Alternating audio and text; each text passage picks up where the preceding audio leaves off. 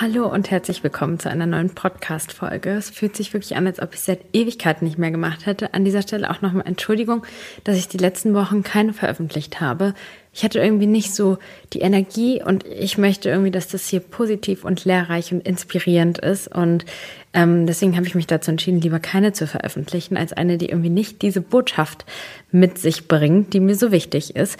Und heute möchte ich über das Thema Loslassen und Neuanfänge sprechen, so ein bisschen allgemein gehalten und irgendwie so ein bisschen beruflich gesehen. Und die nächste Folge wird dann über Loslassen und Neuanfänge ähm, in, Bezie in Bezug auf Beziehungen sein. Aber ich wollte das jetzt trennen, damit ähm, die Folge auch richtig schön informativ ist und wir für nächste Woche noch ein tolles Thema haben. Und äh, wie immer setze ich mich ja immer ran und überlege mir, was ich so zu sagen habe und wie ich anfange. Und ich finde es immer toll, wenn man in den Ursprung, zum Ursprung des Menschen zurückgeht irgendwie und schaut, woher wir kommen. Also so viele von unseren Mechanismen stammen einfach so aus der Zeit, wo wir auch noch als Affen gelebt haben und total oft vergessen wir das, ja, woher eigentlich all unsere Mechanismen kommen und wie unglaublich unser Körper ist. Und wenn man sich einfach ähm, anschaut, wie wir Menschen früher gelebt haben oder wie die Affen gelebt haben, dann kann man sich einfach vorstellen, dass sie einfach so unsicher gelebt haben. Also so die oberste Priorität war zu überleben.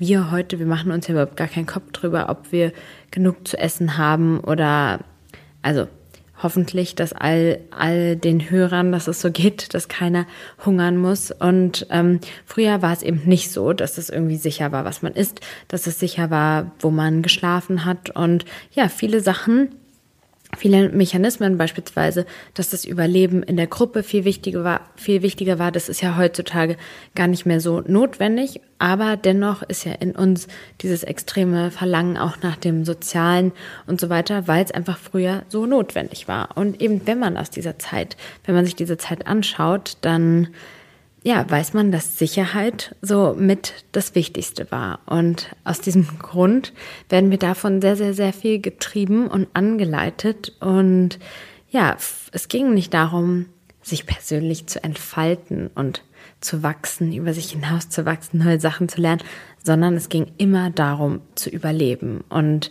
ja, das steckt auch noch immer in uns. Und deswegen ziehen wir das automatisch eher vor, bei dem Gewohnten zu bleiben, als etwas Neues auszuprobieren, weil nämlich das Risiko, dass es nicht so gut ist, eben da ist und das ist ja eine Unsicherheit und deswegen zieht der Mensch das in der Regel vor, das sichere zu wählen und ähm, lieber beim schlechten sicheren zu sein, wo man weiß, was da auf einen zukommt, als äh, bei dem unsicheren neuen zu starten.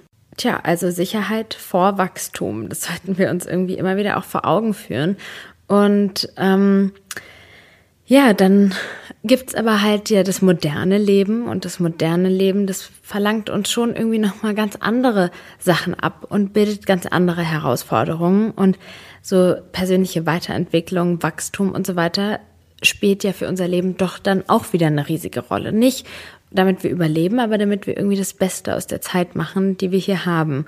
Und ähm, da muss ich ganz oft an den Satz von Einstein denken. Und zwar, die Definition von Wahnsinn ist, immer wieder das Gleiche zu tun und andere Ergebnisse zu erwarten.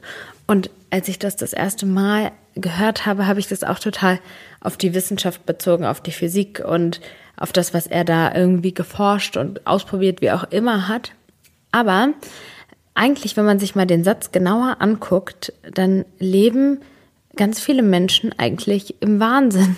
Denn sie tun immer wieder das Gleiche und erwarten, dass sich etwas verändert. Und ähm, ja, damit auch einher beklagen sich ganz viel. Also ich weiß nicht, ob, ob vielleicht ähm, hältst du hier einmal inne und schaust mal, ob du dich da drin wiederfindest. Aber ich habe so viele Menschen, ich kenne so viele Menschen, die sich andauernd beklagen über das, was ist. Und ja, da wieder auch zurück zu den Menschen. Es ist einfacher, sich zu beklagen, als etwas zu verändern. Und das ist der Grund, warum so viele Menschen jahrelang irgendwie gefangen sind in Beziehungen oder Jobs oder in Wohnsituationen oder wie auch immer, die sie unglücklich machen, weil eben Sicherheit vor ähm, Wachstum geht und weil sie ja, sich lieber beklagen und sicher sind, als Neues zu probieren und eventuell was ganz Tolles zu erleben. Und ja, dann, ich weiß nicht, ob jetzt unbedingt das Beklagen, ähm, das war halt so, während ich dann so über dieses Thema nachgedacht habe, kam das als nächstes. Ich weiß nicht, ob es unbedingt zum Thema jetzt passt, aber okay, gehen wir jetzt darauf ein. Gut, also ähm, das der Begriff Neuroplastizität finde ich unglaublich spannend und ist für mich auch ein relativ neues Ding. Also ich beschäftige mich ja wirklich seit vielen, vielen Jahren mit Persönlichkeitsentwicklung und früher war das irgendwie gar nichts, was mir so ein Begriff ist. Heute habe ich das Gefühl, dass es mir überall begegnet. Und ähm, ich lese jetzt einmal mal vor, was äh, im Internet als Definition dazu steht, damit ich hier nichts Falsches sage. Und zwar unter dem Begriff Neuroplastizität versteht man die Fähigkeit des Gehirns, seinen Aufbau und seine Funktion so zu verändern, dass es optimal auf neue äußerliche Einflüsse und Anforderungen reagieren kann. Dabei werden beispielsweise neue Verbindungen zwischen einzelnen Nervenzellen, Synapsen gebildet. Und ja, ich hab, bin auch in anderen Folgen schon mal drauf eingegangen, auf zum Beispiel das Buch von Klaus Bernhard über Ängste und Panikattacken. Das basiert, basiert im Prinzip auf dieser Neuroplastizität. Und ähm, mehr oder weniger ist das Buch, das ich gerade lese, das ich auch nur empfehlen kann. Ähm, Don't Feed the Monkey Brain oder so heißt es, ja. Don't Feed the Monkey Mind ähm, von Jennifer Shannon. Leider habe ich es nur auf Englisch gefunden, aber ich komme jetzt auch gleich, werde gleich eine kurze Zusammenfassung dazu machen. Und ähm, im Prinzip geht es darum, dass die Areale, die im Gehirn immer wieder benutzt werden und die Gedanken, die immer wieder gedacht werden und so weiter, dass sich da das Gehirn hin besser entwickelt. Also jetzt ganz klassisch, zum Beispiel ein Taxifahrer ist immer ein ganz gutes Beispiel. Der hat eine unglaubliche Gabe, sich Straßen und so weiter zu merken, weil er eben immer wieder dieses äh, Feld in seinem Gehirn auch benutzt und da die Synapsen einfach immer besser miteinander kommunizieren und immer stärker miteinander feuern und kommunizieren. Und so ist es aber auch mit negativen Gedanken. Und ich, es ist so spannend. Ähm, ich habe neulich, ich hatte da ähm, so eine Person in meinem Leben, über die ich immer wieder, also ist schon jetzt ein bisschen her, aber über die ich andauernd nachgedacht habe. Und ich fand es so faszinierend, dass diese Person immer wieder in meinen Kopf gekommen ist und ich immer wieder darüber nachgedacht habe. Und ganz oft habe ich ähm, eben beim Duschen drüber nachgedacht. Ich meinte auch mal zu meinem Mann, Entschuldigung, dass ich es so spannend finde, dass, ähm, dass ich beim Duschen irgendwie so besonders viele äh, Gedanken habe. Und ja, es ist halt spannend, weil ich mache halt nichts anderes, als da so unter der Dusche zu stehen und dann so haben die Gedanken freien Lauf. Und wiederum ist mir dann aufgefallen, dass ich immer in der Dusche ähm, an diese Person gedacht habe und über die, das Verhalten von dieser Person nachgedacht habe. Und neulich ähm, stand ich unter der Dusche und dann ist mir die Person wieder in den Kopf gekommen und dann habe ich gedacht, krass, ich habe aber jetzt bestimmt ein halbes Jahr gar nicht mehr drüber nachgedacht. Also trotzdem war das aber irgendwie dann so durch das Körpergedächtnis und so weiter, war die Situation aber so verbunden, dass ich unter der Dusche stand und über diese Person nachgedacht habe. Und dabei ist mir dann auch wieder aufgefallen, dass als ich irgendwann entschieden habe, dass ich das einfach nicht mehr machen will und immer wieder diese Gedanken verdrängt habe oder beziehungsweise weggeschoben habe, um über etwas anderes nachzudenken, dass diese Person gar nicht mehr so um meinen Kopf gekommen ist und wie krass das ein Automatismus war, dass ich immer wieder an diese Person gedacht habe. Und ich ich finde dieses Feld unglaublich spannend, weil es sich halt teilweise ein bisschen mit der Psychotherapie manchmal so ein bisschen ja, ähm, in die Quere kommt, weil die Psychotherapie basiert ja darauf, dass man ganz viel redet und sich sein Problem zuwendet. Und definitiv ist das auch wichtig. Andererseits, ähm, wenn man sich die Fakten aus der Wissenschaft anschaut und die Neuroplastizität, dann ähm, geht es ja darum, dass man diese Gedanken reduzieren möchte, damit eben ja die Verbindungen dort schwächer werden. Und Klaus Bernhard sagt in seinem Buch, was ich wirklich auch sehr spannend finde, dass es quasi wie so eine Datenautobahn ist, dass die Gedanken, die man immer wieder hat, dass die besonders gut und stark miteinander funktionieren, so wie so eine richtig toll ausgebaute Autobahn. Und wenn man in Ruhe kommt, beispielsweise wie ich dann beim Duschen, dass ähm, dann das Gehirn automatisch die Autobahn nimmt, die halt echt super gut funktioniert. Und dann kommen diese gewissen Gedanken. Und jetzt kommen wir zum Thema Beklagen. Also es ist so faszinierend, weil Beklagen ist genau so ein Automatismus und genau so ein, ja auch irgendwie wie eine Datenautobahn. Und ähm, ganz spannend, äh, mein Mann ist da wirklich ein ganz spannendes Vorbild, weil er ich bin wirklich eigentlich keine Person, die sich beklagt, eher extrem viel Dankbarkeit und so weiter im Alltag empfindet. Und äh, ich bin, ich erfreue mich unglaublich an so ganz, ganz Kleinigkeiten. Aber dennoch habe ich schon auch die Eigenschaft, mich so zu beklagen, wenn mir irgendwas nicht passt. Und ja, er macht mich dann immer wieder darauf aufmerksam. Und jetzt, als ich die Podcast-Folge vorbereitet habe, musste ich auch wieder dran denken, wie wir vorgestern im Café waren und ähm, ich dann meinte, oh, das Wetter schlaucht so. Und dann meinte er, warum sagst du das jetzt? Also nicht so als Vorwurf, sondern so, um mich darauf aufmerksam zu machen. Es ändert ja nichts daran. Und das ist so spannend, wenn man sich das mal genauer anguckt, weil sich über das Wetter oder die Situation zu beklagen, verändert ja nicht die Situation. Ich war im Trockenen, im Sicheren, ich hatte einen warmen Kaffee in der Hand, ich war mit meinem Mann unterwegs, mir ging es wundervoll. Und anstatt ich den Gedanken habe, war mein Automatismus, rauszugucken, das Wetter furchtbar zu finden und zu sagen, das Wetter ist furchtbar. Und es geht ja nicht darum, dass man nicht auch mal sagen soll, was einem irgendwie zur Last fällt, was einen beschäftigt oder so, sondern es geht vielmehr um diese Gewohnheit, sich über Dinge zu beklagen. Und dann gibt es halt eben die Sachen, die man ändern kann und die Sachen, die man nicht ändern kann. Und da kommen wir jetzt zu zwei ganz, ganz verschiedenen und jetzt wieder zum, zur Überleitung zum Thema Neuanfang und Loslassen. Es gibt Dinge, die wir verändern können und Dinge, die wir nicht verändern können. Das Wetter gefällt mir nicht. Ich habe jetzt zwei Möglichkeiten. Ich könnte auswandern in ein Land, das ähm, nicht dieses Wetter hat, wenn mich das Wetter so stört. Oder einfach, wenn ich das Wetter nicht ändern kann und gerne hier bleiben möchte, was ich möchte, na, dann nehme ich es einfach hin. Und ähm, jedes Mal, wenn man diese Gedanken hat, diese beklagenden Gedanken, diese negativen Gedanken, dann kann man sich ja mal fragen, bringt mir das jetzt was? Und ich sage euch, es ist ganz spannend, weil wenn wir aufhören damit, dann werden diese Gedanken auch nicht mehr so präsent in uns sein.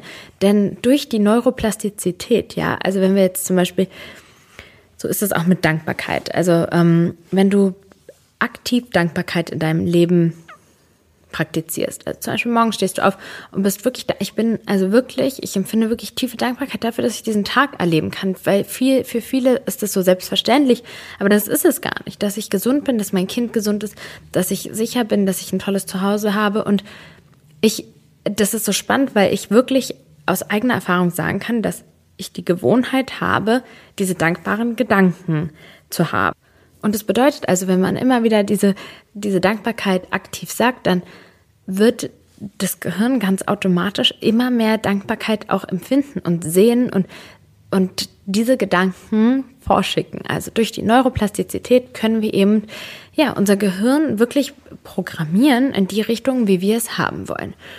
Okay, gut. Also jetzt gehen wir aber mal auf diese Themen ein, die man verändern kann. Also beispielsweise Jobs. Meine Mutter ist da auch so eine Person. Meine Mutter, die ähm, kam ja als Kriegsflüchtling und ähm, hat früher an sowas wie Controlling, Buchhaltung gearbeitet und dann, als sie hier nach Deutschland gekommen ist, konnte sie die Sprache nicht und hat dann erstmal als Putzfrau gearbeitet und hat dann in einem Zahntechniklabor geputzt. Und der Geschäftsführer fand sie dann irgendwie toll und hat sie hat ihr angeboten, dass sie da bei ihm eine Ausbildung zur Zahntechnikerin machen kann, wenn sie das möchte. Und ähm, ja, das hat sie dann angenommen. Und meine Mutter arbeitet jetzt seit sagen wir 25 Jahren als Zahntechnikerin und der Job ist sehr schlecht bezahlt und ähm, sehr stressig, sehr anstrengend und eigentlich macht sie ihn auch überhaupt nicht gerne und sie beklagt sich auch sehr viel darüber. Also, naja, manchmal sagt sie auch alles gut, aber in der Regel eigentlich beklagt sie sich darüber immer wieder. Und ich weiß gar nicht, wieso ich so anders bin, aber ich, das ist was, das will ich niemals im Leben, ich, das, da fehlen, also, ich bin ganz anders. Ich habe so einen unglaublichen Tatendrang und wenn manchmal ist es vielleicht auch nicht so gut. Wenn ähm, ich, wenn ich, wenn mir irgendwas nicht gefällt, dann möchte ich das ändern. Aber es gibt halt eben Menschen, ja, die sich da nicht so trauen oder die da nicht so die Gewohnheit dazu haben. Und auf genau diese, dieses Verhalten möchte ich jetzt eingehen. Also zu meiner Mutter jetzt bezogen. Meine Mutter beklagt sich andauernd und ich finde, da gibt es nur zwei Wege. Entweder man sieht das Positive, weil es gibt ja sicherlich auch Sachen, die gut sind, weshalb sie auch den Job weitermacht. Also irgendwas Gutes muss es ja geben. Und ähm, wenn es das nicht gibt, dann gibt es ja die Möglichkeit, den Job zu ändern. Und ich habe ja auch mehrmals gesagt, dass ich ihr da helfen würde und dass wir andere Jobs finden. Und es gibt viele Möglichkeiten und es gibt viel, was sie auch machen würde, was sie auch machen kann. Aber nein, sie beklagt sich lieber. Ich habe ihr, glaube ich, in den letzten zwei Jahren mehrmals gesagt, dass sie mir einen Lebenslauf schreiben soll, so einfach auf ein Blatt Papier, damit ich ihr einen richtigen Lebenslauf erstellen kann. Das hat sie nie gemacht. Und das ist genau das. Man beklagt sich, aber man tut nichts, um es zu verändern. Und es ist so spannend, weil wir haben halt so eine Automatismen auch in uns, die uns so selbst sabotieren. Und ich habe das zum Beispiel auch die Erfahrung gemacht, als ich mein Workbook geschrieben habe. Ich war, also es ist so spannend, weil ich kenne das von ganz, äh, ganz vielen Autoren. Ich will nicht sagen, dass ich eine Autorin bin, aber von ganz, ganz vielen Menschen, ähm, die Bücher, tolle Bücher geschrieben haben. Die haben davon berichtet, auch Laura Marlina Seiler, wie viele Unsicherheiten sie hatten. Und bei mir war es genauso. Ich habe dieses Workbook geschrieben und ich hatte gar nicht vor, das so sehr zu veröffentlichen. Aber dennoch war ich so, du kannst doch nicht sowas schreiben. So, du bist doch, du warst so schlecht in der Schule. So, du hattest so eine schlechte Rechtschreibung. Ich habe bis jetzt ja auch immer noch eine schlechte Rechtschreibung. Ich ein Arzt hat auch mal gesagt, dass ich eine Leserechtschreibschwäche habe. Meine Mutter wollte aber nicht, dass, dass das weiter verfolgt wird. Deswegen ist genau dabei geblieben. Aber ja. Und ich hatte immer wieder die Impulse aufzugeben und aufzuhören und dachte so, wer wird das denn kaufen? Und dann dachte ich so, wen interessiert es, was du zu sagen hast? Und mein Mann, der hat mich immer wieder unterstützt und immer wieder ermutigt. Und irgendwann habe ich auch angefangen, mich diesen Gedanken und so weiter zu widmen. Denn jeder Mensch kann alles werden. Es ist so spannend, aber wir haben heute in der heutigen Zeit unendliche Möglichkeiten und ich, ähm, mein Ex-Mann hat damals mal was zu mir gesagt, das werde ich niemals vergessen. Und zwar wollte ich ähm, eine Kücheninsel haben, wo mit Wasser, wo aber einfach kein Wasser war und wo ähm, auch die Techniker meinten, es gibt keine Möglichkeit, dort Wasser hinzubekommen. Und ähm, ja, ich war so traurig, weil ich hatte irgendwie so den Traum, so eine Kücheninsel zu haben und da dran zu kochen und dass die Kinder dann da dran ihre Hausaufgaben machen, während man so es kocht oder so.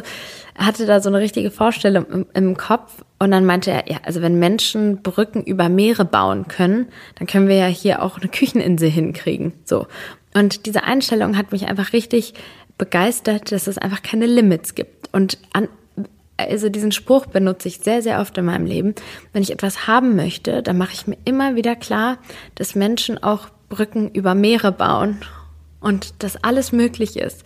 Also wenn man sich mal vorstellt, meine Oma beispielsweise, ähm, wenn sie mir auch erzählt, wie sie früher aufgewachsen ist, dass, dass das Leben, so wie wir es heute führen, dass das so möglich ist, das hätte sie sich damals niemals erträumen können.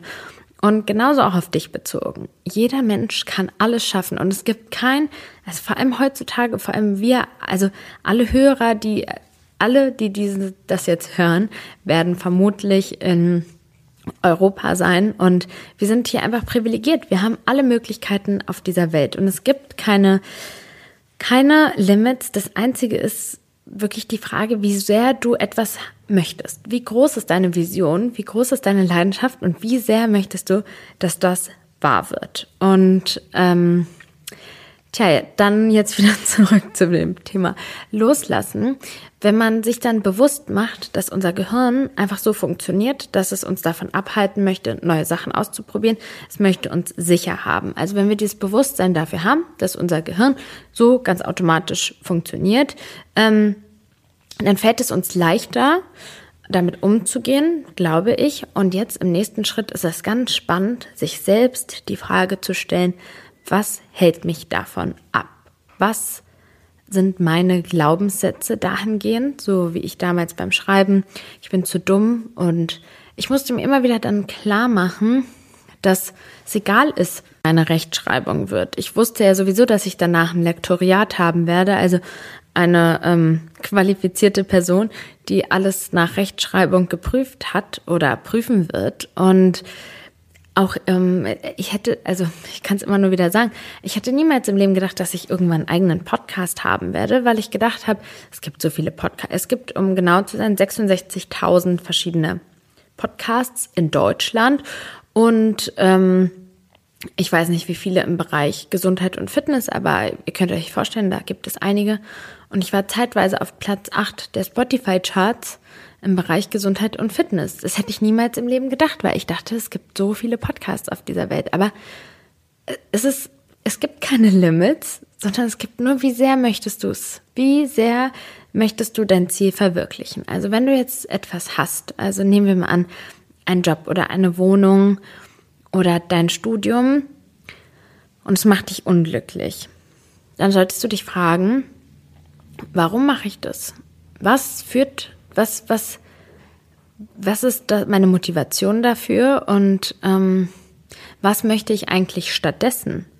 Und was äh, bin ich bereit dafür zu tun? Und ja, was das Thema Studium und schulische Ausbildung angeht, ähm, ich weiß gar nicht, ob ich das mal erzählt habe, aber ich habe ja mein Abitur gemacht, da war ich 17. Ich habe zwölf Jahre Schule gehabt und ähm, ich bin nicht sitzen geblieben, ich bin nochmal eingeschult worden, aber durch die zwölf Jahre war ich dann einfach 17. Und es ist schon, also für meinen Sohn wünsche ich mir es nicht so, weil man hat einfach keine Ahnung, was man im Leben will. Und meine Mutter, die ähm, ja aus dem Krieg geflüchtet ist und was auch immer, und Mathe war immer meine Stärke, war dann halt der Meinung, dass ich ganz toll aufgehoben wäre bei einer Bank. Und ich wusste gar nicht, was ich mit mir machen wollte, beziehungsweise ich eigentlich wollte ich unbedingt Modemanagement studieren, aber das war eine private Uni und ähm, die hat man monatlich zahlen müssen. Ich glaube 500 Euro im Monat und wir waren ja finanziell überhaupt nicht gut aufgestellt und ich dachte, ach, du bist auch viel zu dumm, um zu studieren.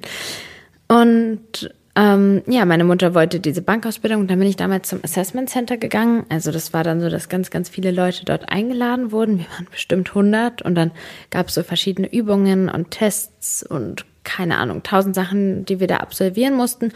Und ähm, ich wurde dann tatsächlich von all den dort als erste und einzige für diesen Jahrgang ausgewählt weil sie so begeistert davon waren, wie ich gesprochen habe. Letztendlich musste für eine Bankausbildung ein guter Verkäufer sein, was meine Mutter irgendwie auch nicht so wusste. Keine Ahnung, ich dachte, sie hat sich so gedacht, das ist so ein, ach, meine Mutter, sie hat das Beste gemeint.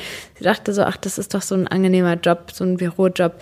Lange Rede, kurzer Sinn. Ich wurde da ausgewählt und dann dachte ich, die waren so begeistert von mir, dann dachte ich so, naja, okay, wenn ich jetzt als einzige von denen gewählt wurde, ich glaube, vier wurden danach auch ausgewählt fürs nächste Jahr, die konnten dann aber doch in dem Jahr auch noch irgendwie rein. Aber lange Rede, kurzer Sinn, war es wirklich so, dass ich als erstes und einzige ausgewählt wurde. Naja, und ich dachte dann, okay, wenn die so überzeugt sind, dann wird es schon irgendwie mein Ding sein. Und dann habe ich damit angefangen und es fing auch gut an, denn ähm, eine Bankausbildung das war unter den Ausbildungen noch etwas, wo du relativ gut verdient hast damals. Wow, das ist ja jetzt schon zehn Jahre her, wie verrückt das Leben ist. Gott, wie so eine alte äh, Dame. Aber äh, vor zehn Jahren, da habe ich dann 700 Euro im Monat verdient und ich habe da noch dann bei meiner Mutter gewohnt.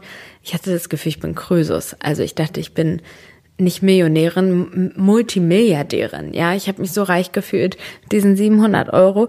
Ähm, im Monat. Und ja, es war, hatte irgendwie schön angefangen und ähm, ich habe dann in einer ganz tollen Filiale gearbeitet. Der Geschäftsleiter, Geschäftsführer dieser Filiale war auch so ein ganz junger Mann und es war irgendwie spannend. Und dort habe ich dann ähm, einen Kollegen kennengelernt, mit dem ich dann zusammengekommen bin. Und da es in der Bank so ein Vier-Augen-Prinzip gibt, ähm, darf man keine Beziehung innerhalb der Filiale führen. Und es war eine richtig, richtig tolle Filiale.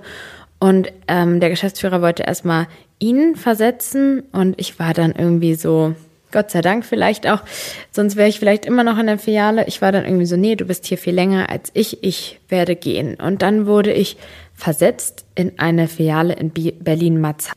Also während ich vorher in Berlin-Spandau gearbeitet habe, was ein ganz so als für die Bank war das sehr toll, weil da haben ganz viele Siemens-Mitarbeiter gearbeitet, äh, gelebt und die hatten tolle Gehälter für so einen Kredit und für dieses Format der Bank. Und es war richtig toll und einfach Kunden und auf seine Zahlen zu kommen und so weiter. Und ich wurde dann nach Berlin-Marzahn verlegt und das war eine ganz andere Welt. Also diese Filiale wurde von rein Frauen geführt. Es gab keinen einzigen männlichen Mitarbeiter dort. Die Filiale war echt klein und so dunkel und irgendwie gar nicht schön. Und boah, wenn ich an die Zeit denke. Ich hatte dann zum Beispiel die Aufgabe, ähm, immer wenn jemand vorne an den Geräten Probleme hat, immer nach vorne zu gehen und so. Und es waren halt oft Menschen, die so, ja, wie soll ich sagen, so Sozialempfänger, die beispielsweise sehr stark alkoholisiert gerochen haben und so. Nicht alle, aber da waren schon einige dabei und sehr viele Fälle waren sowas wie Pfändungskonten oder Friseurinnen, die extrem in Dispo gekommen sind und wirklich so kleine Gehälter hatten, dass es richtig herzzerreißend war, wie man denen jetzt helfen sollte. Und so war halt dort die Arbeit. Und als ja, in der Bank bist du halt ein Verkäufer, musst halt Versicherungen verkaufen. Und die Arbeit bestand halt darin, wenn ich nicht irgendwie vorne am Schalter saß, um irgendwem zu helfen bei seiner Überweisung oder was auch immer, ähm, und gerade keinen Termin hatte, wo ich irgendwem irgendwas verkaufen konnte, da habe ich dann, es gab diese, äh, es gab ja die 0% Finanzierungen, bei beispielsweise so Mediamarkt oder so, und da hat man ja die Daten bekommen von den ganzen Leuten. Und dann war die Aufgabe, dort anzurufen, bei diesen ganzen Menschen. Und dann so am Telefon zu sagen, ja, ich sehe, Sie haben hier noch einen anderen Kredit in der Schufa und ähm, ja, ich, ich wollte mich mal mit ihnen zusammensetzen, um zu schauen, ob sie vielleicht am Ende des Tages mehr Geld im Portemonnaie haben, wenn wir diesen Kredit umschulden. Und ja, also so. Wenn man das nicht gemacht hat, äh, wenn man keinen mehr anrufen konnte, dann hat man handschriftlich Briefe geschrieben wo man dann ähm, den geschrieben hat, ich konnte sie telefonisch nicht erreichen, bitte rufen Sie uns zurück, handschriftlich, ja, weil das irgendwie größere Erfolgsrate war, dass sie dann zurückrufen. Dann haben die völlig verängstigt angerufen, ja, ist alles okay mit meinem Konto, ja, und dann ging das weiter. Ja, wir haben in ihrer Schufa gesehen, dass sie noch einen Kredit haben, so. Dann, während man sie dann am Tisch hatte, hat man den versucht, was anderes abzuquatschen.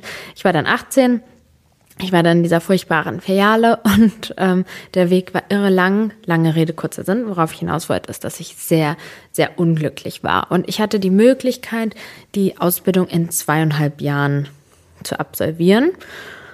Und ähm, tja, ich war einfach richtig unglücklich. Und damals mein Partner, mein Freund, der war, hat war ja auch da Bankangestellter und der hat mich auch immer wieder versucht, so eigentlich davon zu überzeugen, dass doch alles nicht so schlimm ist. Aber ich fand es einfach irgendwie schlimm und ich wollte studieren, weil ich wusste, ich werde, ähm, ich werde, wenn ich das jetzt hier beende, dann ist, ich kann aufsteigen und bin dann vielleicht Filialleiterin, aber mehr kann ich mit einer Ausbildung nicht werden. Ohne ein Studium kann ich mich dahingehend nicht weiterentwickeln. Und ich wusste, dass ich das hier nicht machen möchte. Und ich hatte damals eine ganz tolle Freundin, die mich da voll unterstützt hat. Und manchmal braucht man halt so gewisse Menschen, die Sachen anstoßen. Und sie meinte, du machst so viele Jahre deines Lebens einen Job und so viel Zeit deines Lebens bist du mit der Arbeit beschäftigt, dann muss es auch etwas sein, was dich erfüllt, was dir Freude macht. Und ich war dann sehr hin und her gerissen. Ich hatte so ungefähr ein Jahr oder ein Dreivierteljahr noch vor mir, ja, so ungefähr ein Jahr. Und ich wusste halt auch, dass die Abschlussprüfung und alles total ätzend und so anstrengend und so weiter sein wird. Und ich habe mich dann dazu entschieden, mich an der Uni zu bewerben und dann wurde ich halt auch angenommen. Und ich habe dann das, das Risiko auf mich genommen und habe ähm, hab dann einen Studienkredit aufgenommen und habe dann irgendwie, ja, einfach für mich gewusst, dass ich das nicht weitermachen möchte. Und damals fand meine Mutter das unglaublich schlimm. Für sie war das alles unsicher zu studieren. Sie hat das irgendwie gar nicht verstanden. So eine Ausbildung, das war für sie Sicherheit und super. Und ähm, ja, sie hat dann auch zu mir gesagt, ja, du hast ja noch nicht mal die Führerscheinprüfung bestanden. Ähm, wie willst du es denn schaffen zu studieren?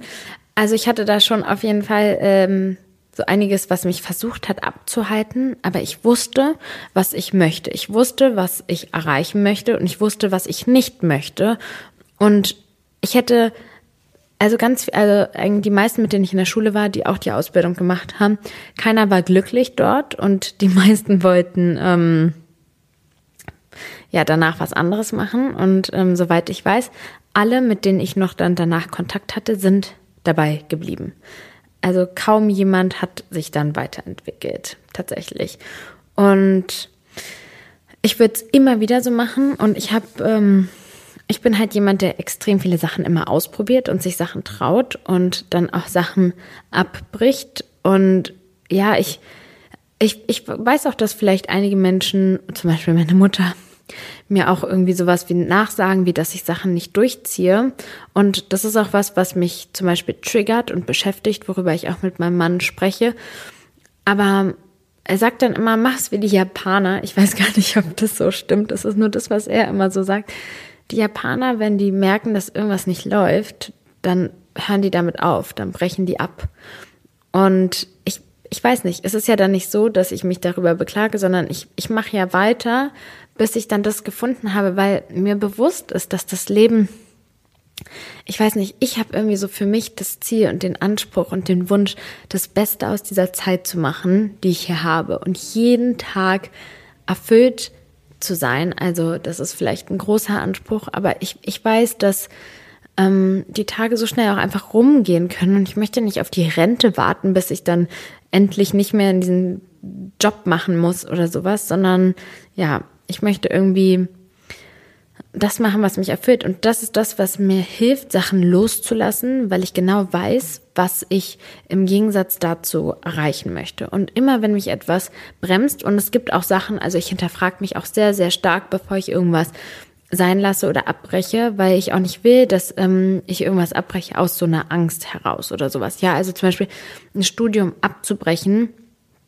weil ähm, ich eigentlich einfach nur keinen Bock auf die Prüfungen habe oder Angst habe, äh, zu scheitern oder sowas, ist kein guter Grund, aber ein Studium abzubrechen, weil du weißt, dass dich das nicht erfüllt. Ich weiß es nicht. Es gibt halt viele, viele, viele haben so das Bedürfnis, sich vor, auch vor den Eltern oder der Gesellschaft zu rechtfertigen. Aber ich finde, wir leben gerade heute in einer Zeit, wo wirklich alles möglich ist und wo jeder die Stärke in sich finden kann. Ähm, ja, Sachen auch hinter sich zu lassen und mutig zu sein und Sachen auszuprobieren. Und ich glaube, dass jeder, der irgendwie weiß, dass seine Eltern oder sowas da vielleicht nicht so begeistert davon sind oder der Partner oder so, dass wenn man da wirklich ins Gespräch geht und sagt, hey, ich weiß, was ich möchte, ich weiß, was ich erreichen möchte und ähm, bitte vertrau mir auf meinem Weg und ich weiß nicht, ich finde es so viel besser, Sachen zu probieren und daran zu scheitern, daraus zu lernen, als andauernd irgendwas zu machen, was uns gar nicht glücklich macht. Und an dieser Stelle einfach nur immer wieder die Frage stellen, was, was hält mich ab? Und sich bewusst zu machen, Sicherheit vor Wachstum. Unser Gehirn will uns immer in Sicherheit wiegen, viel besser als zu wachsen. Und mit der Einstellung, hey, das ist jetzt hier wieder ein neues Übungsfeld, ich finde, das ist einfach eine richtig tolle Sache, um an das Leben ranzugehen und an Herausforderungen heranzutreten, indem man einfach sagt, ich kann hier draus richtig viel lernen. Und am meisten lernt man aus neuen Situationen. So, es gibt ja, ich weiß auch nicht, ich bin so ein Pinterest-Freund und es gibt ja immer diese Comfort Zone Quotes und so weiter. Und da fängt, aber so ist es einfach. Dass wenn du immer wieder das Gleiche machst, dann wächst, kannst du nicht daran wachsen, weil das alles kennst du ja schon. Und erst die neuen Herausforderungen, das ist das. Ach ja, und ich wollte auch noch auf das Buch eingehen, auf das ich gerade lese. Genau, Don't Feed the Monkey Mind. Und dieses Monkey Mind ist ähm, so eine mm, Metapher für dieses Gehirn, ähm, das, oh, sie erklärt, ach man, da, ich hätte mir das jetzt aufschreiben können. Also, dass es irgendwie diesen Teil im Gehirn gibt, der ähm, darauf achtet, dass wir halt in Sicherheit sind. Und das ist das, was sie Monkey Mind nennt. Und wir haben Sicherheitsstrategien oder jeder hat so Sicherheitsstrategien für sich entwickelt. Vielleicht ist der eine auch ganz anders da, aber viele Leute haben diese Sicherheits, ähm, ähm, oh, jetzt fehlt mir das Wort, weil ich höre es auf Englisch. Genau, also diese Sicherheitsstrategien. Und äh, während ich dieses Buch so gehört, gelesen habe, ist mir mal aufgefallen, wie viele Sicherheitsstrategien ich habe. Oh mein Gott, wow.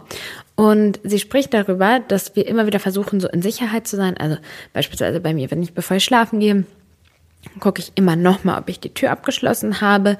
Ähm, dann gehe ich gucken, ob seinem Sohn gut geht. Ich nehme, obwohl er fünf, fast fünf ist, ihm immer das Kissen noch weg, weil ich ähm, besorgt bin, dass er ja irgendwie an dem Kissen irgendwie schlecht Luft bekommt oder erstickt oder so. Das ist ja während ähm, der ersten Jahre der plötzliche Kindstod. Also mit fünf Jahren ist das wirklich eigentlich absurd, aber ich nehme ihm das trotzdem immer weg. Dann gehe ich ins Bett.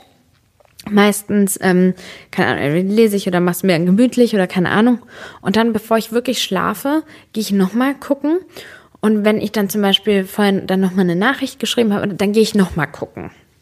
Und dann morgens, also so, es, morgens geht's dann los, dann ähm, kriegen erstmal, dann nehme ich meine Vitamine, dann gebe ich meinem Sohn seine Vitamine, dann, also alles ist so ähm, auf äh, Sicherheit. Und all meine Entscheidungen, oder nicht all, aber ganz viele Entscheidungen werden davon so. Und das ist was, woran ich jetzt gerade auch extrem arbeiten möchte, diese ganzen Sicherheitsstrategien loszulassen. Denn sie sagt, umso mehr Sicherheitsstrategien wir haben, umso mehr bestätigt uns das, dass diese Sicherheit, ähm, notwendig sind fürs Überleben. Und ähm, ja, sie meinte, man sollte sich viel mehr vornehmen, in Trouble zu leben. Und das ist definitiv was, was ich jetzt tun werde. Viel mehr im Trouble leben. Ich denke mal, ich werde einfach die Tür jetzt nicht abschließen. Na gut, okay, also ich will jetzt hier niemanden an mein Haus einladen, aber ähm, nicht zehnmal gucken, ob ich wirklich abgeschlossen habe. Und eventuell vertraue ich meinem Sohn auch einfach mal und ähm, lass ihn auf dem, mit dem Kissen und eventuell lasse ich auch einfach mal los und lass ihn auch mal bei einer Freundin schlafen, ähm, wenn er das möchte und äh, vertraue einfach darauf, dass ich nicht alles kontrollieren kann und dass ich schon dann sicher weiß, wie es laufen wird. Also dass ich mit jeder Situation fertig werde, ähm, egal wie schwer sie sein wird. Und für dich auch einfach Vielleicht ist das auch was, was du hören musstest. Das Buch finde ich wirklich sehr cool. Wenn du Ängste hast, dann kannst du dir das ja auch mal Don't Feed the Monkey Mind. Ähm, einfach mal im Trouble zu leben und sich einfach mal bewusst zu machen, was alles unsere Sicherheitsstrategien ähm, sind. Und ach, ganz ehrlich, ich habe ja im HR-Bereich auch ein Jahr gearbeitet und oh, es gibt so viele Unternehmen, die hängende ringend nach Leuten suchen und auch viele Leute, die sich Gedanken machen, dass sie nicht qualifiziert genug sind. Aber wenn du, wenn du eine Überzeugung hast, wenn du da im Vorstellungsgespräch überzeugend bist, wenn du da Bock drauf hast, wenn du wirklich eine Leidenschaft für was hast, dann kann man wirklich alles schaffen. Denn Menschen bauen auch Brücken über Meere. Und das finde ich so krass, weil ihr wisst ja, Meere sind wirklich sehr, sehr tief und alleine so von der Konstruktion her ist das äh, sehr krass. Und ähm, ja, lasst uns vielleicht ein bisschen mehr wie die Japaner sein, dass wenn was nicht funktioniert, und wir auch hinterfragt haben, dass wir da keine sabotierenden Glaubenssätze haben, sondern wenn wirklich, wenn wir merken, es läuft einfach nicht, vielleicht, ich weiß es nicht, ich bin nicht so tief drin, aber in Berlin gibt es ja den BER, den Flughafen, der so gescheitert ist und die Japaner hätten vielleicht den BER viel früher schon in die Luft geschossen und gesagt, das Projekt wird nichts, weil soweit ich weiß, haben wir viele Probleme durch den BER. Korrigiert mich, falls ich anders liege. Ähm, ich, also ganz viele Fluglinien fliegen auch nicht mehr direkt, weil der BER so ungünstig ist für gewisse Fluggesellschaften und sowas. Und das ist doch ätzend. Hätte man doch vielleicht einfach vor fünf Jahren, als man gemerkt hat, das läuft hier alles nicht, hätte man vielleicht da aufgegeben und einen anderen Flughafen gebaut. Vielleicht wäre dieser Flughafen viel erfolgreicher für Berlin und Brandenburg geworden. Man weiß es nicht. Ich jedenfalls bin unglaublich froh, dass ich diese Bankausbildung nicht beendet habe, obwohl so viele gesagt haben, mach doch noch dieses eine Jahr. Ich hätte es natürlich beenden können, hätte mir jetzt auch nicht geschadet. Tut mir aber auch, also, dass ich diese Bankausbildung nicht beendet habe, juckt niemanden und hat mir auch noch nie geholfen beim Job, sondern was mir geholfen hat, wenn ich mich im Job beworben habe, ist, dass ich selbstbewusst war und dass ich wusste, was ich will. Ich kann mich noch erinnern, dass ich damals in meinem Studium, ich habe ja Modemanagement studiert, also Wirtschaftswissenschaften mit der Spezialisierung auf Modemanagement. Und ähm, ich bin dann einfach, ich habe eine Bewerbung geschrieben, ich bin dann einfach durch alle Designerläden gegangen und habe meine Bewerbung persönlich abgegeben und meinte, ja, ist der Geschäftsführer da. Und äh, bei Chanel war es dann so, dass der Geschäftsführer vor mir stand und er meinte, das finde ich so beeindruckend, dass sie extra hierher gekommen sind, um die Bewerbung abzugeben. Ich lade sie gleich morgen auf ihr Gespräch ein und dann können sie hier anfangen. So, und das war einfach nur, weil ich es wollte, weil ich rausgegangen bin in die Welt und du auch. Sei einfach mutig, versuch neue Dinge, hinterfrag dich, was hält mich ab und will ich das wirklich so für mein Leben führen? Und ähm, in der nächsten Folge sprechen wir dann über Beziehungen. Ja, da ist es mit dem Loslassen nochmal ganz anders. Da gibt es aber auch ganz viele evolutionäre und biologische, psychologische Konstrukte und Strategien, die wir Menschen haben, die uns dazu führen, die dazu führen, dass man co-abhängig wird von beispielsweise ähm, Narzissten oder psychisch gestörten Partnern oder alkoholkranken oder drogensüchtigen Partnern und so weiter. Und ähm, neu anzufangen, ist da auch nochmal eine andere Herausforderung und Schwierigkeit, weswegen ich dem eine ganz eigene Podcast-Folge widmen werde. Wie immer freue ich mich sehr über eure Nachrichten und ich freue mich sehr über euer Feedback. An der Stelle auch ähm, könnt ihr mir auch gerne ein Feedback geben, wie der Ton war. Das ist jetzt hier die erste Podcast-Folge in den neuen Räumlichkeiten. Und ähm, ich freue mich sehr, dass ihr zugehört habt und ich hoffe, dass ihr das nächste Mal auch wieder dabei seid.